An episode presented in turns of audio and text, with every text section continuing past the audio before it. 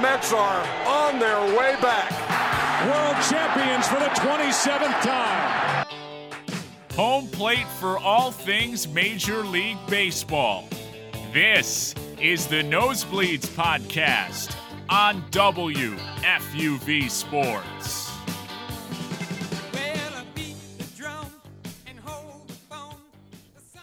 It's been a long summer, and we're back in the Rose Hill studio. We're recording yet another episode of Nosebleeds. Today's the last day of August, which only means one more full month of the regular season. So here we are today. I'm Maddie Bimonte, joined here today with my co-host Brian Rabacs, Lou Orlando. Guys, this season has been miserable for us, but The for season's ending. No, I'm in shambles. I know, No, but God.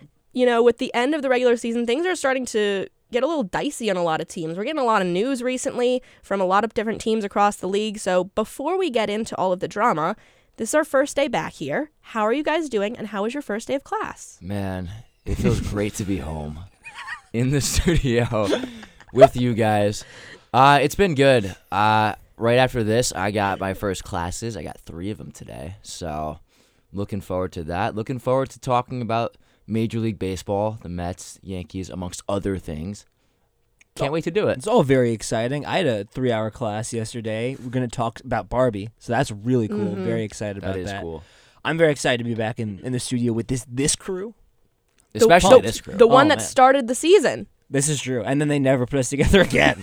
they said this. They said this can't be allowed to happen. But they were kind of sleeping, and then the, the chips fell where they lied. Yeah, the chips fell, and, and we made the best of it. But we have a lot to get into today. But we're going to start off on the West Coast. The Angels have been a team that I have publicly bashed for the past couple weeks about their decisions, but they just did it again recently. Uh, aside from last night, something I do want to mention before we get into that, Bryce Harper did hit his 300th home run in the uh, Phillies' loss to the Angels. Um, I've come around on Bryce Harper. Could have been a Yankee. Congrats, Bryce. So congrats, Bryce. Uh, it's been a great career for him so far, but but him aside and his 300th career home run, we got to put that aside because the Angels are doing big things again, and they have placed nearly a quarter of their roster on waivers on Tuesday. Uh, just a ton of players have gone up on waivers after what they tried to do was make a playoff run for Shohei Ohtani. Um, and now, since the August 1st deadline, they are 7 and 18, which is the worst in the majors. Ohtani doesn't pitch. Uh, Mike Trout just came off the injured list, played one game, and then returned.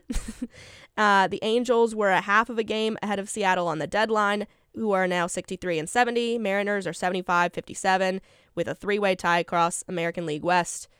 It can't get worse for them at this point. No. Like, so I just want to know right off the bat what what are the Angels doing here? well, first of all, that's crazy that the, they were ahead of the Mariners at the trade deadline. That's kind I of forgot insane. about that. Mm-hmm. But I, I just want to ask like a couple clarifying questions to Right. Arte Moreno, and I, I just want to make sure I have this right.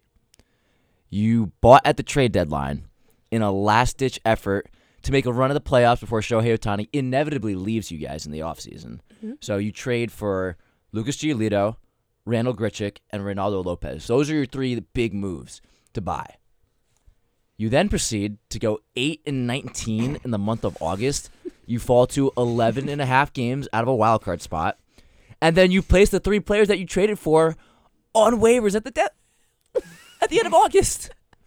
What are you guys doing? It's a laughable laughable organization and it's so unbelievably confusing and just they put themselves in such an awful spot. Do you know the trade package they could have gotten for Shohei Ohtani if they sold at the deadline and realized we don't have enough to make a run because you so you bought at the deadline and you didn't have Mike Trout, so you were missing one of your big pieces, and then the guys you traded for were awful. Yeah. Grichuk was scorching hot in July when the Angels traded for him, and then in August he hit with a slash line of 165, 212, and 351. 45 WRC plus. Awful. Lucas Giolito, 689 ERA as an Angel. It just couldn't have gone any worse. It couldn't have, and now they're placing the three guys they traded for on waivers plus Hunter Renfroe. I mean, it's just so unbelievable to see a team run their organization this poorly at this point in the season. I can't believe it. I I guess like here here's my question.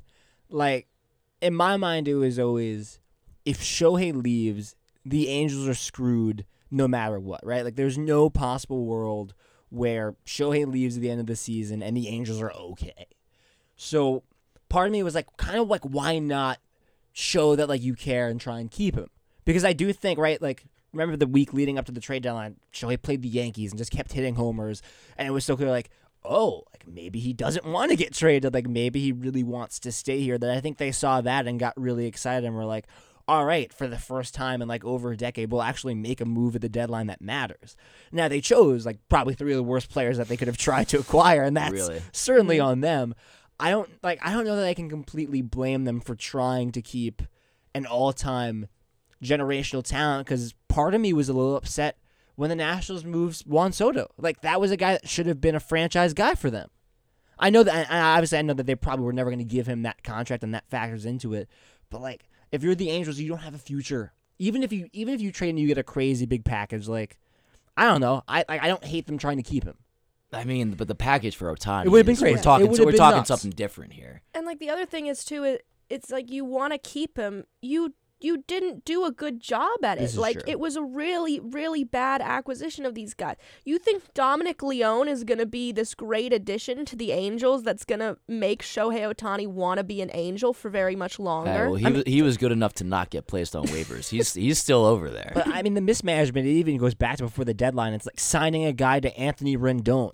Like the mismanagement goes back several years when you look at the roster and where the Angels have been year in and year out, despite having the two best players in baseball. Right? Like They just that's mismanagement in its own right too. they can't help themselves from signing awful contracts, not knowing where to add in certain areas. They I- haven't I had starting pitching for years until Ohtani got there. I can't think of a team that's had more just awful, awful, huge contracts.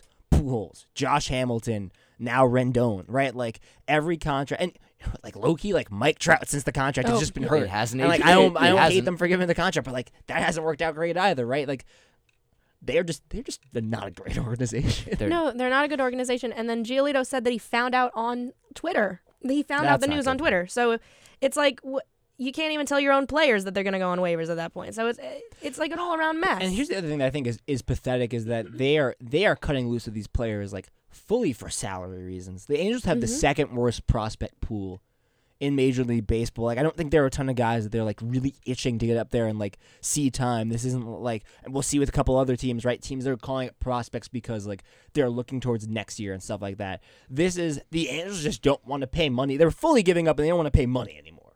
it's just like that's pathetic. it's laughable. So you look at this, it's an awful look for the Angels organization.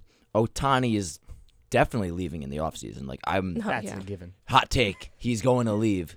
so then what Whoa, dude. Whoa, whoa, Wha- hot but then, take. But then what are the Angels left with? You're left with a Mike Trout who's who goes on the injured list every single year at this point, an Anthony Rendon contract that you just can't wait to get off your books. It's really hard for me to see that Angels even in a decent spot going into next season because in the years past we've been, we've been like, yeah, the Angels should be a lot better with Mike Trout and Shohei Ohtani on your team, but next year and maybe in future seasons, they could be one of the worst teams in Major League Baseball. They could be really bad. They could be really Is their bad. best pitcher going to be Reid Detmers? He threw a Is that could be their ace? He, no, he, I- has thrown a he no-hitter. hasn't even been that bad. But if like, Yeah. that's the only pitcher that I can come up with right now, Right. It's just I think some really dark days are ahead in Anaheim. That team is like the Sisyphus thing, where it's just the guy pushing the, The boulder what? up the hill. one to must only, imagine Sisyphus to only being a roll happy back down guy. the second you get it up the hill, and you have to redo it all over again. It's like you get Shohei Ohtani, and then just everything comes crumbling right back down. You're back at square one, and you have nothing to do now. You d- you don't know it. I, I, I, I get what you're saying, but the reference just You're did over here. not You're just not an it's educated just, person. Yeah, it's like a classic Clearly literature. not. you haven't even seen like the memes.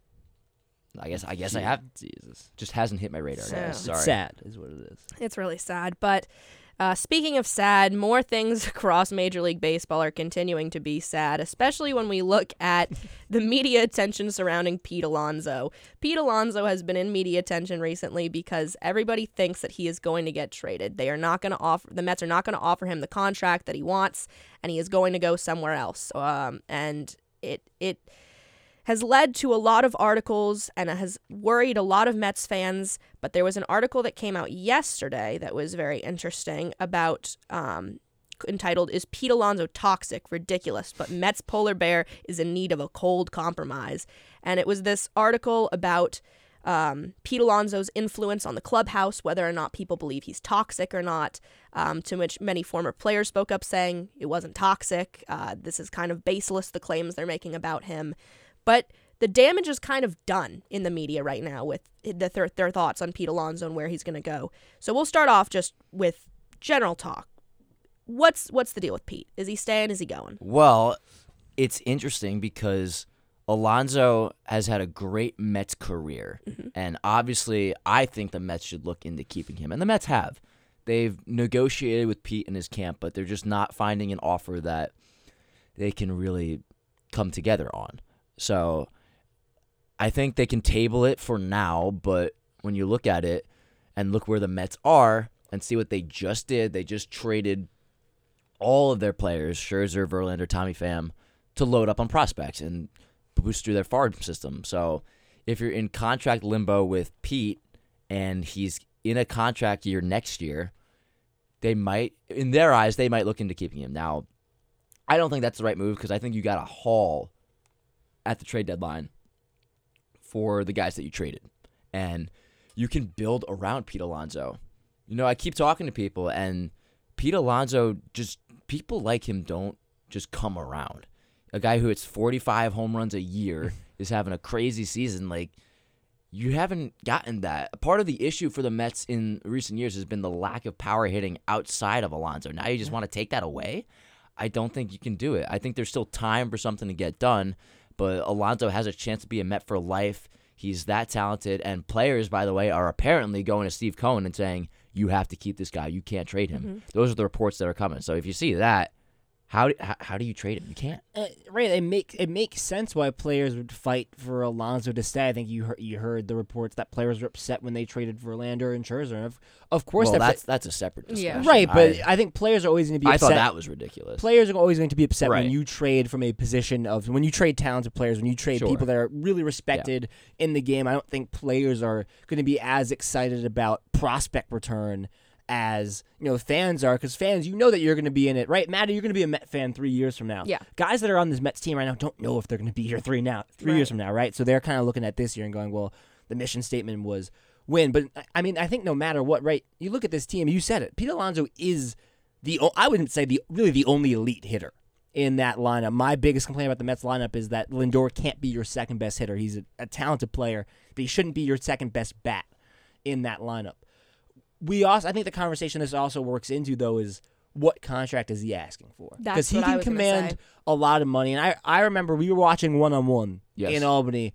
I I forget who said it, but I think there was a lot of talk of like Cohen has the money, just give him whatever he wants. And beyond, like that's right. I think that's just a really stupid notion. But also, like you screw yourself over if you fall into that, and like even if it's just hey, local kid, we really want this guy. We're gonna we're just gonna give him whatever he asks for, right? Because that screws you over with anyone else that wants to come here. If they look at the Mets and go, well, I can get twenty more million as Steve Cohen, like it's gonna make negotiations for everything that you do down the stretch really difficult that just because Steve Cohen has the money doesn't mean that you can throw it around loosely. If Alonso's asking for Aaron Judge money, I think that's a bit over the top. Well, that's what I was going to say because if you're looking at if you're trying to compare him to like Olson or Freeman and you're saying, "Okay, do we think Pete Alonso deserves a deal absorbently bigger than theirs?"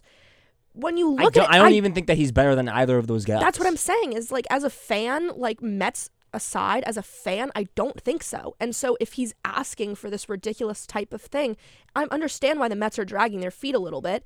At the end of the day, I do agree, you know, with the Mets.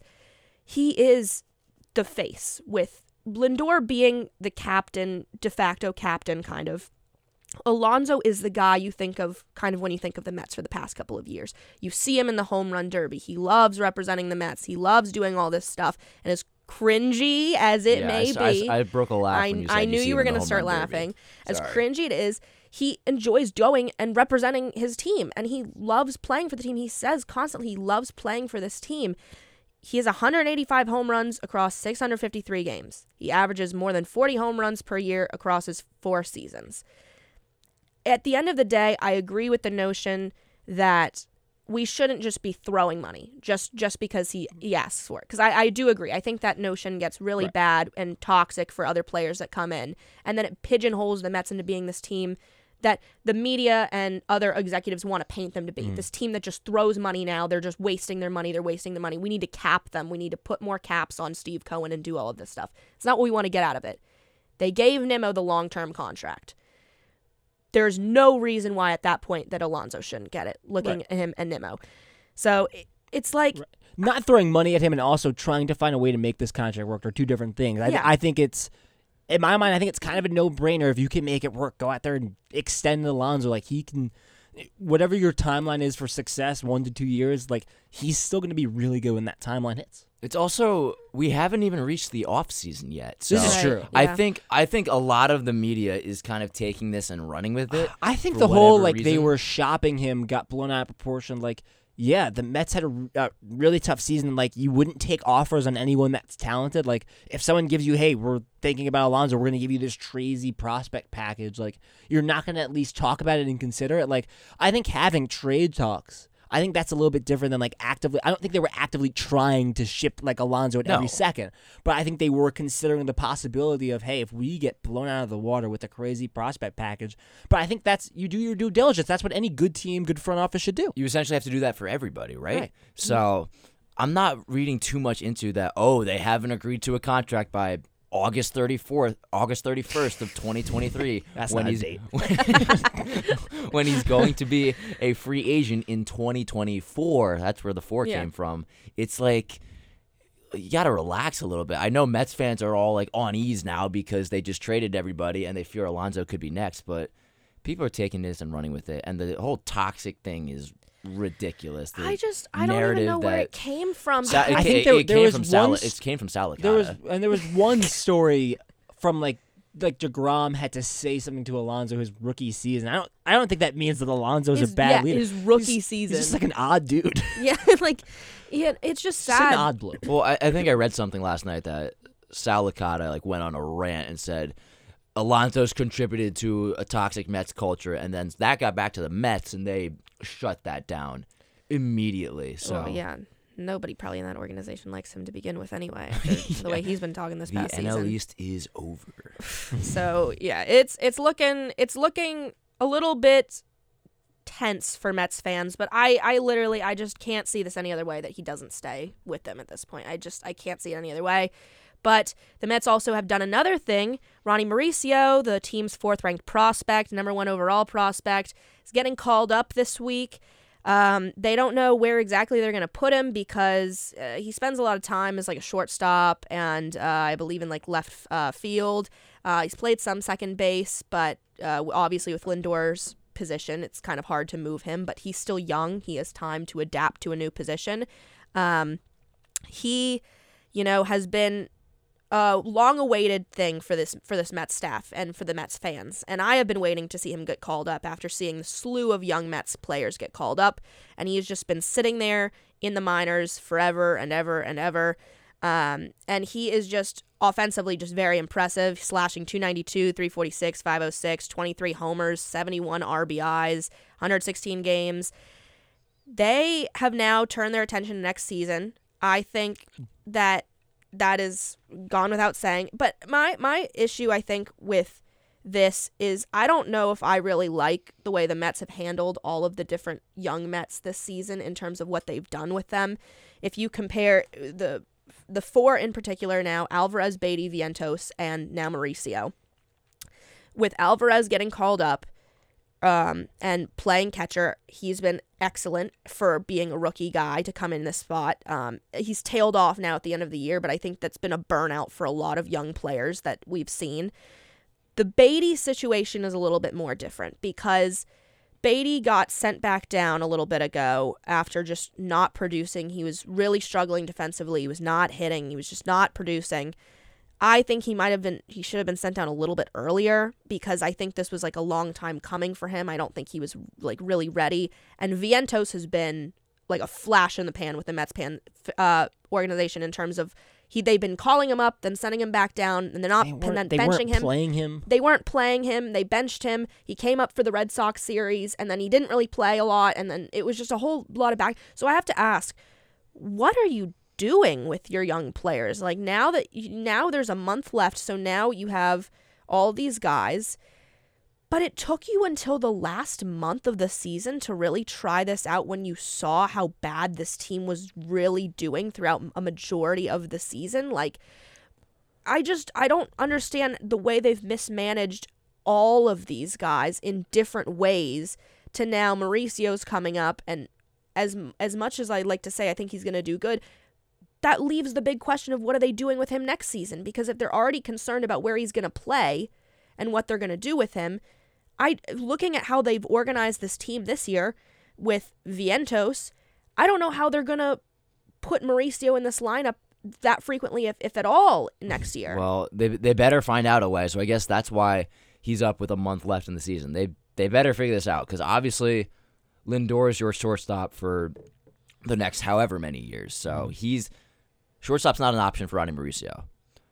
It just comes down to can he show that he's a major league caliber player and he can be consistent? Can he find a position in the field? Because that was the issue with the Vientos. Yeah. talented hitter, but he just didn't have a place to play in the field. And at this point in the year, obviously the Mets aren't trying to contend, so you might as well give someone like Ronnie Mauricio a shot just to see what he has. Because what's the alternative? Danny Mendick and Jonathan Arauz are in the are in the lineup every day. You're gonna fix Tim Locastro in there, like. You might as well just give it to one of your highly touted prospects, especially if he's been excelling at AAA, where he's got an 852 OPS. That's pretty good, and he steals a lot of bases too. So I think this month is going to be figuring out what is his role. He's apparently not that strong at second second base. He's he can play left field. It's about finding a position that's not shortstop because that position is Lindor's. So at this point in the year, obviously the Mets have punted.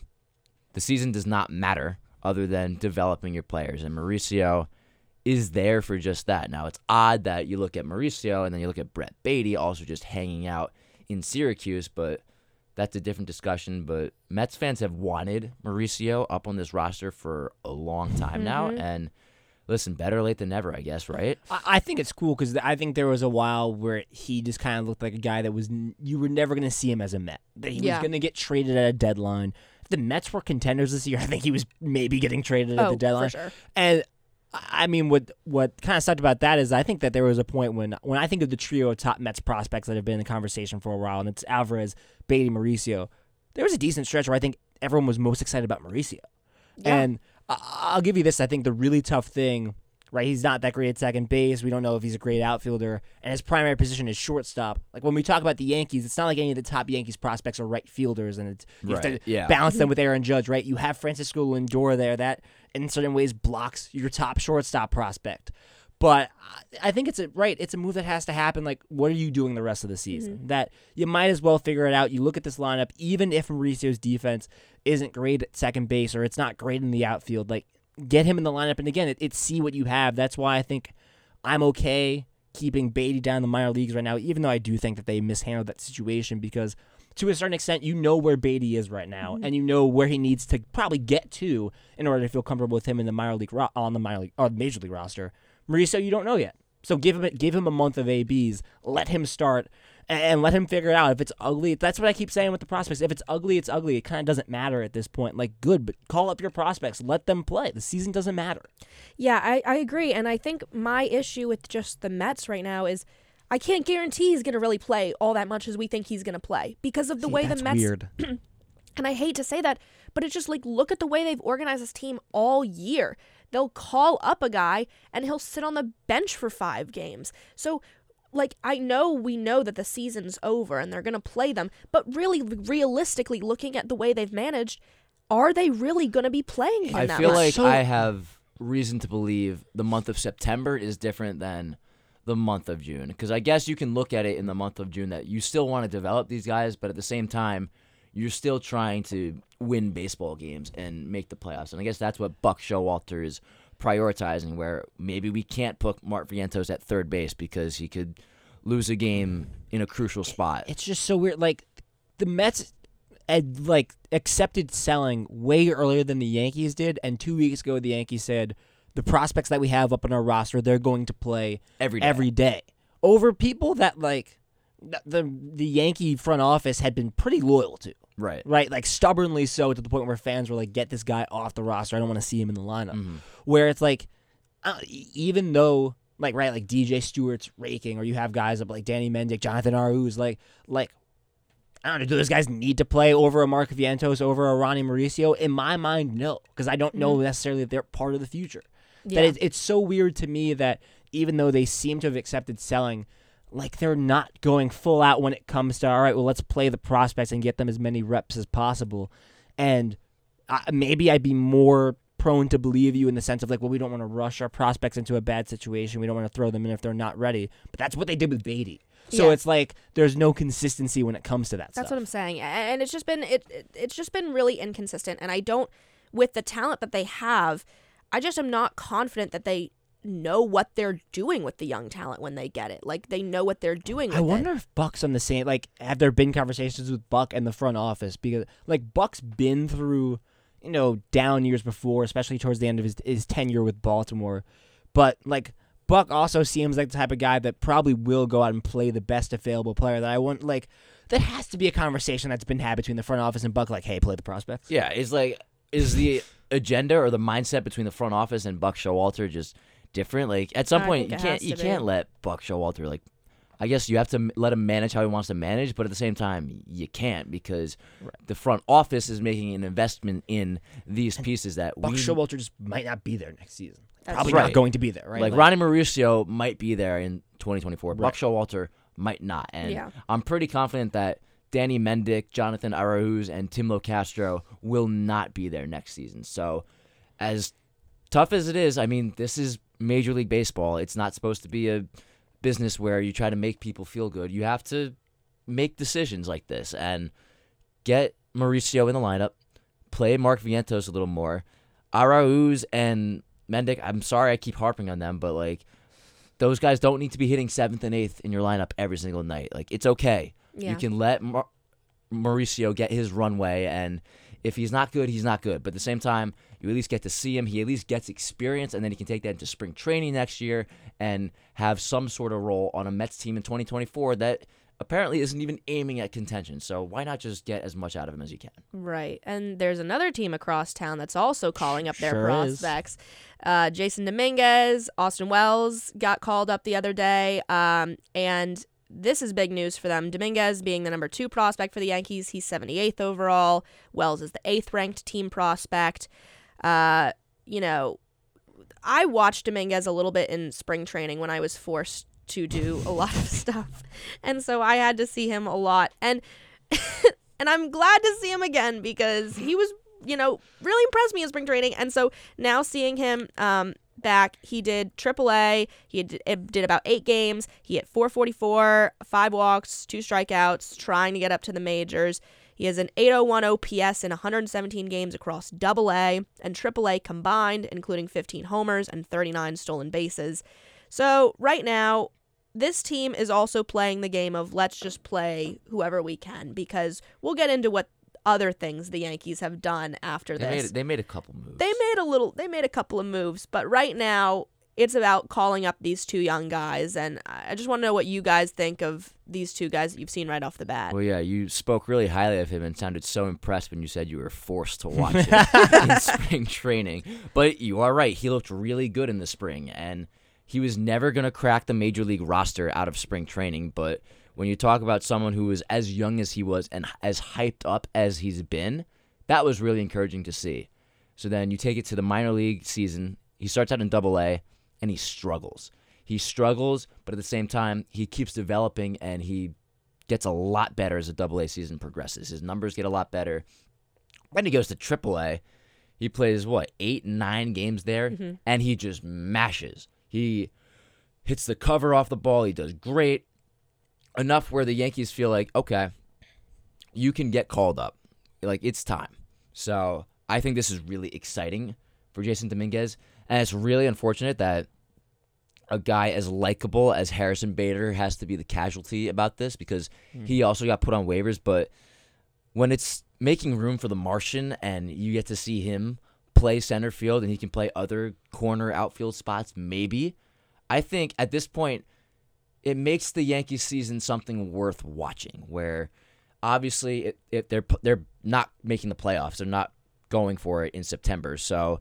You have Dominguez, and let's not forget about Austin Wells either. This guy's a first round pick. I remember when they drafted him, thinking, okay, Another catcher? another another catcher. We we have we have Gary Sanchez. What are we doing here, guys? But now we're at a point where Gary Sanchez is gone, and there's room for Austin Wells on the roster. Ben Rortvedt hasn't done anything other than the fact that he's Cole's personal catcher. So I don't really know where that situation stands. But he's also done well in in the minors too. He's a bat first catcher, and as we've seen as the season's gone on, his defense has gotten a lot better, and they've really focused in on developing that aspect of his game. So the Yankees keep calling up the kids. They're doing more than just Pereira and Peraza. They're also doing Dominguez and Wells. So I guess you have to be excited for the last month of the Yankee season, seeing what these prospects are able to do. I mean, listen, it's at least at this point, it's they're giving me a reason to be interested. Right. Right. This Yankees team has been dead. I would say before the trade deadline, when they did nothing, that was another dagger, Well, and then I- nine game losing streak, another stab in the.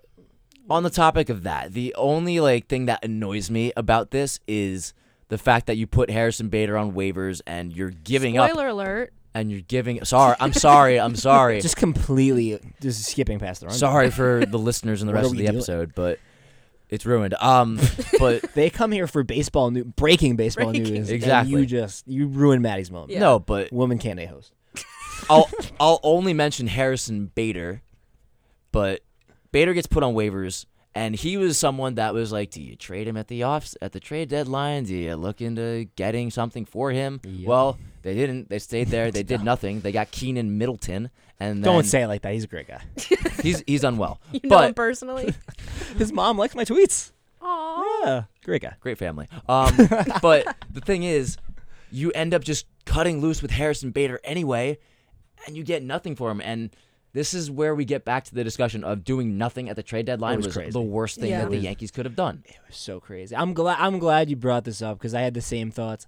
I, I don't want to like I don't want to spread misinformation because I, I I saw a tweet and I'm- so I'm not I, I just want to I just wonder if like there was a like Hal came down and was like don't trade people like just stay just stay in it and, and stay put because it is crazy to me that they didn't and they, I, I think it, I don't know maybe fans we overreact but it was so obvious that this team wasn't going anywhere I feel like way back when we did like the mid season we did the mid season Yep. review and mind you they were like in the wild card race like I mean maybe Yeah. a game or two back Right. and we still were like, I remember I asked the question like, do you think this team can do anything in the postseason? And the best we come up with was like, we have to wait and see. And immediately we saw that That shows what our confidence in the roster not, was. Wasn't doing anything. That it's so it is so crazy to me that like that they didn't do what the Mets did, and I don't think they had as much talent to deal. Mm-hmm. But I, I mean, like I just and I keep harkening back to 2016 because I think right now there are a lot of parallels to 2016 and what's happening right now with calling up the kids and letting them play and letting them figure it out. Right, the big difference is 2016. You traded all your veterans, you traded all the guys that you didn't think were going to come back, and hey, right, you got Gleyber, and uh, Gleyber has now an 800 OPS. He's been a staple. They should bring him back. It's a different conversation. Blah blah blah. You don't. Ha- you probably didn't have a guy that you could trade to get a Gleyber Torres type prospect. But you know what? You traded Carlos Beltran for Dylan Tate, and Dylan Tate turned into Zach Britton. Right. So just getting. Getting getting talent, getting prospect value, even if it doesn't necessarily. Dylan Tate never did anything for the Yankees, but he became he turned into someone that Right. was Zach mm-hmm. Britton was a really important reliever for those those late 2010s Yankee teams. That you could have done something to to set yourself up for the future, and you didn't. I will say I'm really glad they called up Dominguez. Think about like how excited we were when Volpe got called up, and we were like, "Oh, Volpe's ahead of schedule. He's 22 years old." Dominguez is 20. When's the last time we've seen a 20 year old make like be on the Yankees major league roster? That's that's so exciting. I, I, I'm He's, yo- he's younger than me, which is That's scary. great. What I- are you doing with your life? I I'm- know, right? I'm scared because like, listen, Dominguez. I think more than anyone else, Volpe got hyped up so quickly. Dominguez has been hyped up since he was 14. right. Yeah. Like he's been hyped up as the next Mickey Mantle. We call him the Martian. Like there's so many ways where like this could just like completely collapse because there have been a lot like there are a lot of times where it's like, mm, do we trade the Martian for this guy? And I was always like, I'm really excited to see Jasson Dominguez, but I'm also really scared that if he's not like a superstar player, that in my mind he might be a bust. I. I'm I'm so scared, but I'm I'm really excited to see him. I'm keeping my expectations low because he's 20 and he makes his debut against Justin Verlander. Less excited about Uh, Wells. that is true. They Yeah. do make their debut off of Verlander. That's that's a tough hand to be dealt. Mm-hmm. That's bad. I don't know why I'm less excited about Wells, but like I'm also glad I'm glad they're calling him because what's again what's, What's, the, the, point? alternative? Yeah. What's the point? You're gonna keep playing Penworth. I love Kyle Higashioka. He's probably the perfect backup catcher long term. I mean, you talk about Wells, and I told you I was Oh, going to read you Wells' scouting report from Major League Baseball, which read a complete package at the plate, hitting for average and power while also drawing a healthy amount of walks. Love a healthy amount of walks. Who will never win a Golden Glove and has made himself into at least a fringy receiver, but base stealers have run wild on him in 2023. So you know. I think both prospects should be. It should be really fun to see. I think I agree with seeing Jasson Dominguez up there. It's definitely very scary because it's how I kind of feel with Mauricio. Where yes, he's been hyped up less, but we've been seeing him all season long. We get the updates as Mets fans, like in the minors, every single game. Mauricio hit a double. Mauricio hit a home run. Mauricio fielded. Like, I, it, it's hugely anxious for me to sit here and be like, he's gonna get called up, and we're gonna have another Baty situation, like where he completely collapses, and we worry about his confidence. We worry about where he his head's at. We worry about like this mental kind of block on the season, and then we're back, and we're like, what do we do? I mean, Well- dude, Dominguez got off to a slow start in Double A, Mm-hmm. and people were like, "Oh, he's a bust. Yeah. we get it's over. Trade him." that Double A, and he ended up. No one really talked about how like he completely turned it around like since like June and was raking in Double A. Got called up to Triple A, got like three hits, a triple in his first game. Like Jasson Dominguez, for the most part, has really impressed every time we've seen him spring training. Right, like there's a lot of reasons to be excited about a guy that like could very easily be one of your future outfielders for a really long time. And it's also when you look at initial expectations and the pressure of doing well when you come up. I mean, Yankee fans were very patient with Volpe Right. at the start of the season mm-hmm. and they should be more so with these guys because they are because the more season so does not right. matter. But also because these guys are fully un, unpolished products. Like these are not like Volpe got called up and the Yankees were trying to win. These are not guys that were going to get called up if the Yankees were actively trying to win. Like Mm-hmm. Uh, what Maddie said in the scouting report, like we've kind of heard that to a certain extent, right? That like w- there was a weird report where it's like Wells' bat is as good as it's, like it's ever gonna get. Like there's not mm-hmm. there's no more mm-hmm. progress to be made there. And they looked at his stats and were like, that's not great because the stats. It's not like he's one dotting OPSing down in the minor leagues. And then you, you obviously you hear the stuff about the defense. So it, it's cool to see them take a flyer because I think we've seen other teams across the league take flyers on guys that you know maybe the scouting report was they're not polished products. It's nice to see the Yankees do that, acknowledging that yeah, this season is over. And we're talking about the season being over. It's over for a couple of Yankees. Uh, We mentioned a little bit earlier. Breaking news. Breaking news: Harrison Bader. Just act like you weren't listening 15 minutes Just ago act like you I didn't hear this. blurted that out. Harrison Bader, Josh Donaldson. Oh man, oh man, I've been waiting for this day where Josh Donaldson finally got it. Listen, you and I had this conversation Mm-hmm. multiple times throughout the season. We did. You have said a couple of things to me regarding Josh Donaldson. It was now we're here. Can they can It you repeat was- them on air? Okay. so- it was more. Th- it was more than just to you. Okay. There was a lot He of. said to the world. set, yeah, I was not. He put the not a world f- on notice. Yeah. But listen, there were a lot of Yankee fans who, because Yankee fans love to have this sky is falling narrative, and it's like, oh, cut Donaldson. Well, they ended up being You're so right. right. But listen, so shockingly right. I won't make excuses for how I defended him. I could make the argument that oh, his barrel percentage was the highest of his career. Oh, he had a 51.3 hard hit percentage, which was 6% better than his MVP season. He might have gotten really unlucky. but listen, he hit 140 he hit 142. Hand him the MVP. He hit If you look at the underlying metrics, But that's why this season was so weird. Like the underlining metrics were actually really good, but his actual numbers were so bad. yeah, He hit funny, ain't it? He hit 142, a 225 on base percentage. That's really ugly. Bad argument. And then Mm-hmm. somehow with that, he has a 659 OPS because he popped 10 homers and then had five hits the whole year that were not home runs. So, I mean, the tenure was just a disaster. I mean, in his time with the Yankees, obviously he was not the player that he was in Toronto, in mm-hmm. Oakland, in Minnesota, in Atlanta. Sure. So Any other place he had been Yeah. before the Yankees. Yeah. Just the stats don't line up. Right. That's Right. crazy. And I guess this is them finally admitting failure to the Minnesota trade. I mean, it's one of the worst trades. It, that it looks so bad. And I like IKF now. And listen, it's all I get it. Hindsight's twenty twenty, but looking back at it, obviously the Yankees had to make changes after twenty twenty one, and they needed to shake things up. So, if you trade Gio Urshela, if you trade Gary Sanchez, fine. But if the move is getting a thirty seven year old Josh Donaldson, who ends up being one of the most hated Yankees in the last in the past century, past century might be excessive. Talking more two thousands. If he's the most in the 21st century, definitely. Yeah. yeah. It's just, man, that's one of Brian Cashman's biggest failures as GM of the Yankees, and he deserves a lot of flack for it. Yes. Mm-hmm.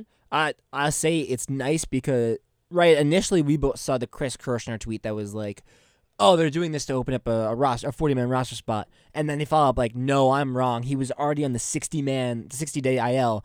That this doesn't affect the forty man at all." I was like. Well, that's kind of cool that like this wasn't even like, uh, well, we need to cut bait with him because we're bringing up Wells, bringing up Dominguez. This was literally just a part of it means he's probably healthy and they lied about the injury oh, and now yeah. they're gonna Oh, go. he's, yeah. he's healthy. They're gonna go let him play. If you've seen him Right. take batting practice, like that is not a guy who just came off Right. of a grade three calf strain. I, I'll say I think that's most of it. That it's like they're gonna try and go let him play somewhere else. But I did think it was cool that like this isn't even roster manipulation. Like the Josh Johnson experiment is over. They admitted it way too late because they hey man, late August.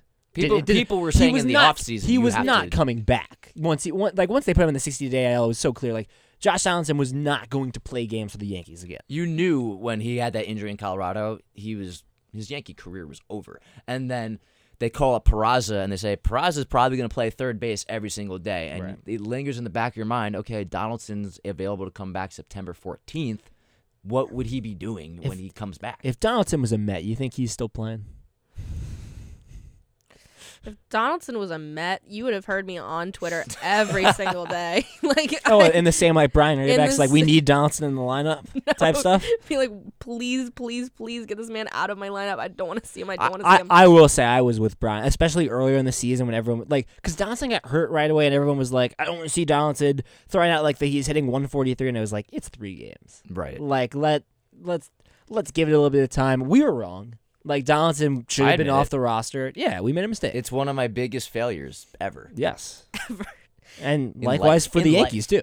I mean, yeah, he's what 36 right now. 37, Like 38. he's, He's old. old. He's, an He's old, old. man. So he's an he's- old guy. this was kind of like when you're doing your kind of final rounds as a mm. player. You're like, what do you want to do and what do you want to accomplish as a player? Oh, I want he to go wanted play for to the Yankees. destroy a franchise. he, wanted, to make a fan Bob- base miserable. Bobby Chaffordini thinks he can be a coach, and I don't hate the take.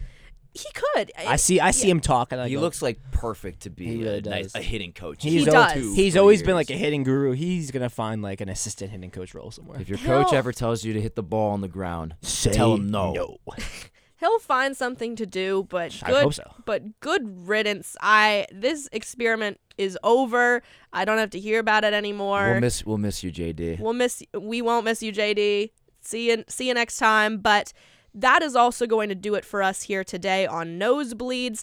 Thank you so much for listening to our episode. You can catch all of our episodes on Spotify, Apple Music, wherever you get your podcasts.